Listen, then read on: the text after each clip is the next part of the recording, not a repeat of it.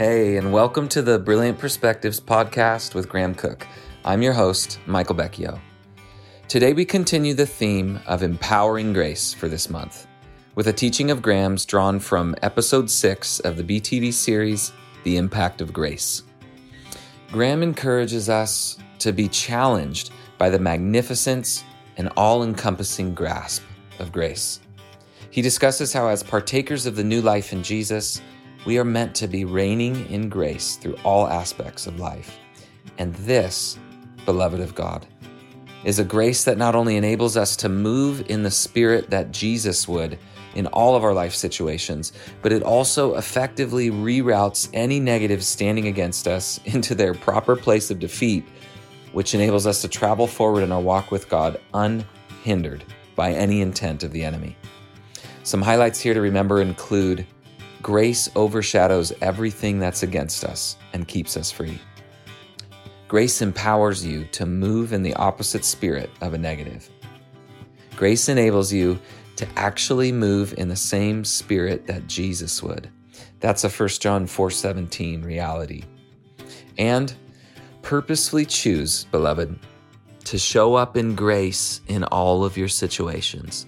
Expect and expect without apology God's empowering presence in your life. Hey, thank you for listening today, for joining us on the podcast. Now on to Graham. Enjoy. Grace uses mercy to teach us how to abound in God's presence. Grace overshadows everything that's against us shame, condemnation, accusation, guilt, all those things. Grace overshadows all those things and keeps us free and excited before who God is. It's a disposition in our heart that we trust the grace of God and that we allow ourselves to have experiences with God through grace. It's a disposition of heart and mind. Grace creates this internal disposition that gives us an approach and an attitude to life in grace, in this grace in which we stand. A frame of mind, a perspective that, about how we see ourselves and how we see other people in the kindness of God. And that disposition creates a manner, it creates a posture before God and man that produces a demeanor in us which allows us to generate an atmosphere in our own hearts that connects people to God's loving kindness. A guy came up to me in a conference and he said, I just want you to know that I hate you and I hate your ministry and I hate everything you stand for and I am against you and the call of God on my life is to bring you down. I am your enemy. So I said, Wow, how's that working out for you? He said, I, am your enemy. I said, No, you're not. He said, I am. I said, No, you're not. He said, I am. I said, Dude, you can't be. He said, Why? I said, Because it's Tuesday. I don't take enemies on a Tuesday. like, the inference is, What planet are you living on? Nobody I know takes enemies on a Tuesday. And he looks at me and he's like, almost boiling with rage, and he says, I'll come back tomorrow. I said, that'll be brilliant because I have a special on Wednesdays for people who think they're my enemy. He said, I am your enemy. I said, actually, you're not. Why am I not your enemy? I said, because I'm not in the market. I'm not fighting flesh and blood. I only have one enemy, and I hate him with a passion I can't even articulate. And you're not him. So I'm not in the market for enemies. Appreciate it, but I'm going to have to turn you down. Not in the market. I am not fighting flesh and blood. I'm not going down that road. But here's the thing you know, since we've been talking, um, this is what I see about you that God loves. And I said half a dozen things to him. And I knew they were all hitting him but he was confused now because he's thinking, well, I, don't know if I can take those things from him, but they're true. So I don't know. And I just, I just shook his hand and I said, The grace of God is with you and you'll work it out. Don't worry about it. Just take it to the goodness of God and see what he says to you. That's all you can do, eh? Let me read you something from the Bible. One, this is Romans chapter 5, verse 17. Listen to this. For if by the transgression of the one death reigned through the one, much more those who receive the abundance of grace and of the gift of righteousness will reign in life through the one, Jesus Christ. So that, as through one transgression there resulted condemnation to all men, even so through one act of righteousness there resulted justification of life to all men. For as through the one man's disobedience the many were made sinners, even, through, even so through the abundance of the one, the many will be made righteous. The law came in so that the transgression would increase. But where sin increased, grace abounded all the more. So that as sin reigned in death, even so grace would reign through righteousness to eternal life through Jesus Christ our Lord. Do you know what that means?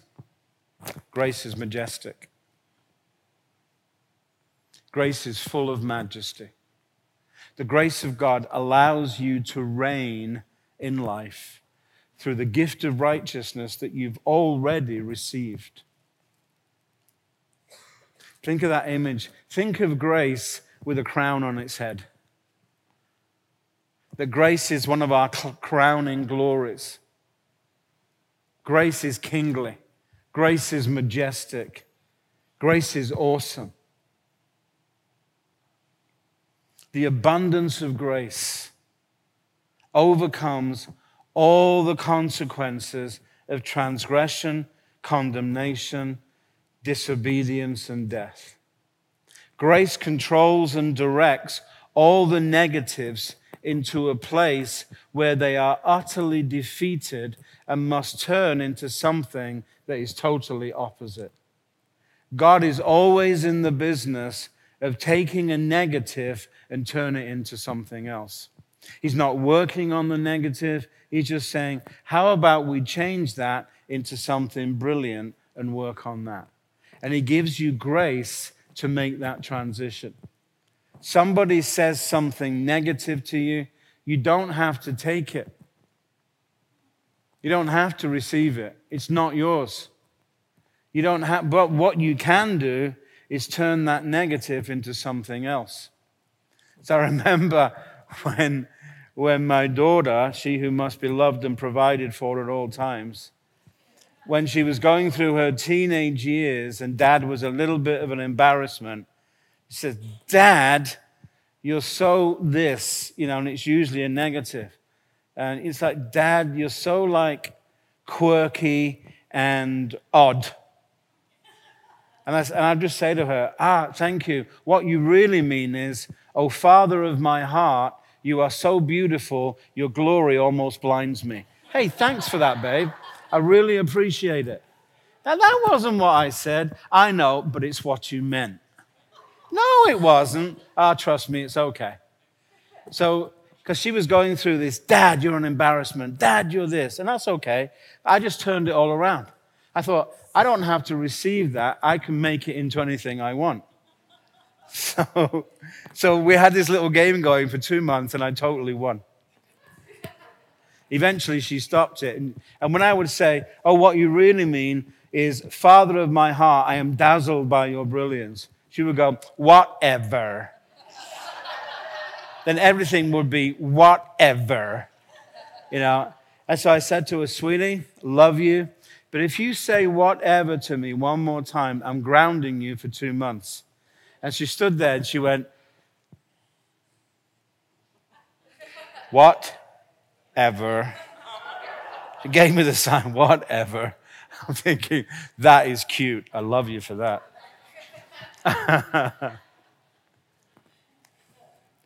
that girl has been so much fun. Watching her grow in Christ, watching her grow as a human being, as a woman. Amazing. Amazing journey. So grateful. Grace helps us overcome. We prevail and we triumph. It's a good fight. Grace helps us with that fight. We reign in life by the grace that God bestows upon us. So I want you to think of yourself as someone who has the capacity to overcome and to rule and to reign through grace, through compassion, through goodness, through kindness, through mercy. You can reign through grace. So when anybody comes against you in a negative way, you can let grace rise up and own the situation. So for me, that means someone says something negative, writes something, or says something. Um, for me, that means appreciate that. You know, this is how the Lord sees you. This is what I really like about you. What am I doing? I'm moving in the opposite spirit because that's what grace empowers me to do. And if I come back at you with a positive, your negative doesn't affect me. But here's the thing that most of us do is someone says something negative, and the first thing we do is go, Oh, yeah, well, I know something about you, pal. And then you've blown it, right? You may as well have this little sign on your head. Please excuse me, I'm having a carnal moment. You've blown it because you've moved in the same spirit. But grace empowers you to move in the opposite spirit. Love doesn't recognize when someone does it wrong. If you find it easy to be offended by someone, it proves one thing. You need to upgrade your relationship with the Holy Spirit as comforter. Because He's there for those days. Yeah? You don't need a comforter when everything's going well. Right? You need a comforter in those moments when life gets a little bit tricky or difficult or awful or problematic, yeah? Or accusatory. Grace is a ruling power that enables you to move towards that person in the same spirit that Jesus would. And that's precious. You know, we get opportunities in relationships to practice who we are in Jesus. You should take them for what they are. One of my mentors said, You know, Graham, the humble man has an advantage over all other men. No one can put you down. Think about that one. That's a choice bit of wisdom right there. No one can put you down.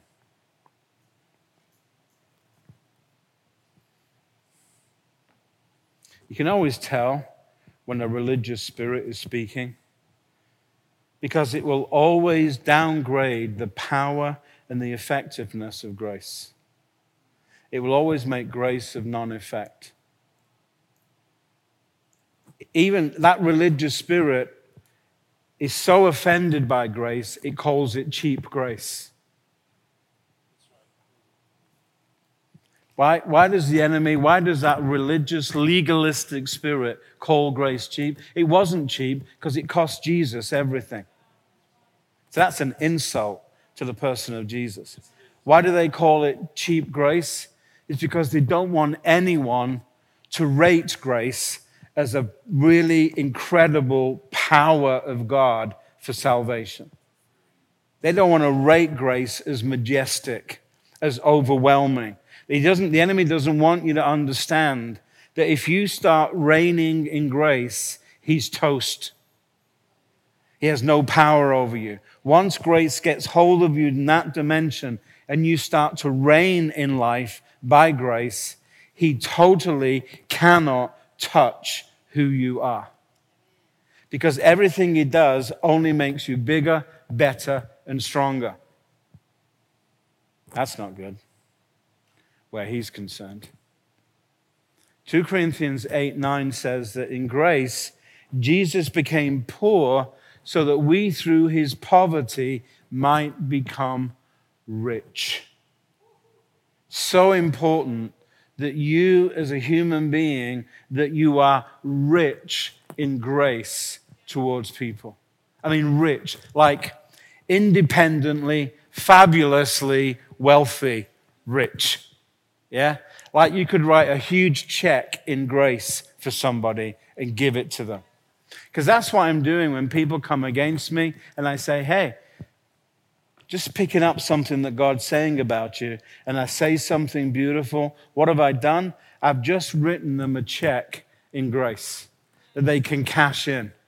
Take that away for you because that's true about you. Yeah? So, the majesty of grace empowers us to reign in life through the gift of his righteousness. I love that. Grace rules because Jesus is righteous, and we are partakers of his divine nature. So the beauty and the majesty of his life within causes grace to rise up and rule and reign. It's so important that you allow God to put a crown on your experience of grace so that you start to understand the majesty of compassion, kindness, mercy, and love. Think about it. How could grace reign over guilt, shame, or condemnation?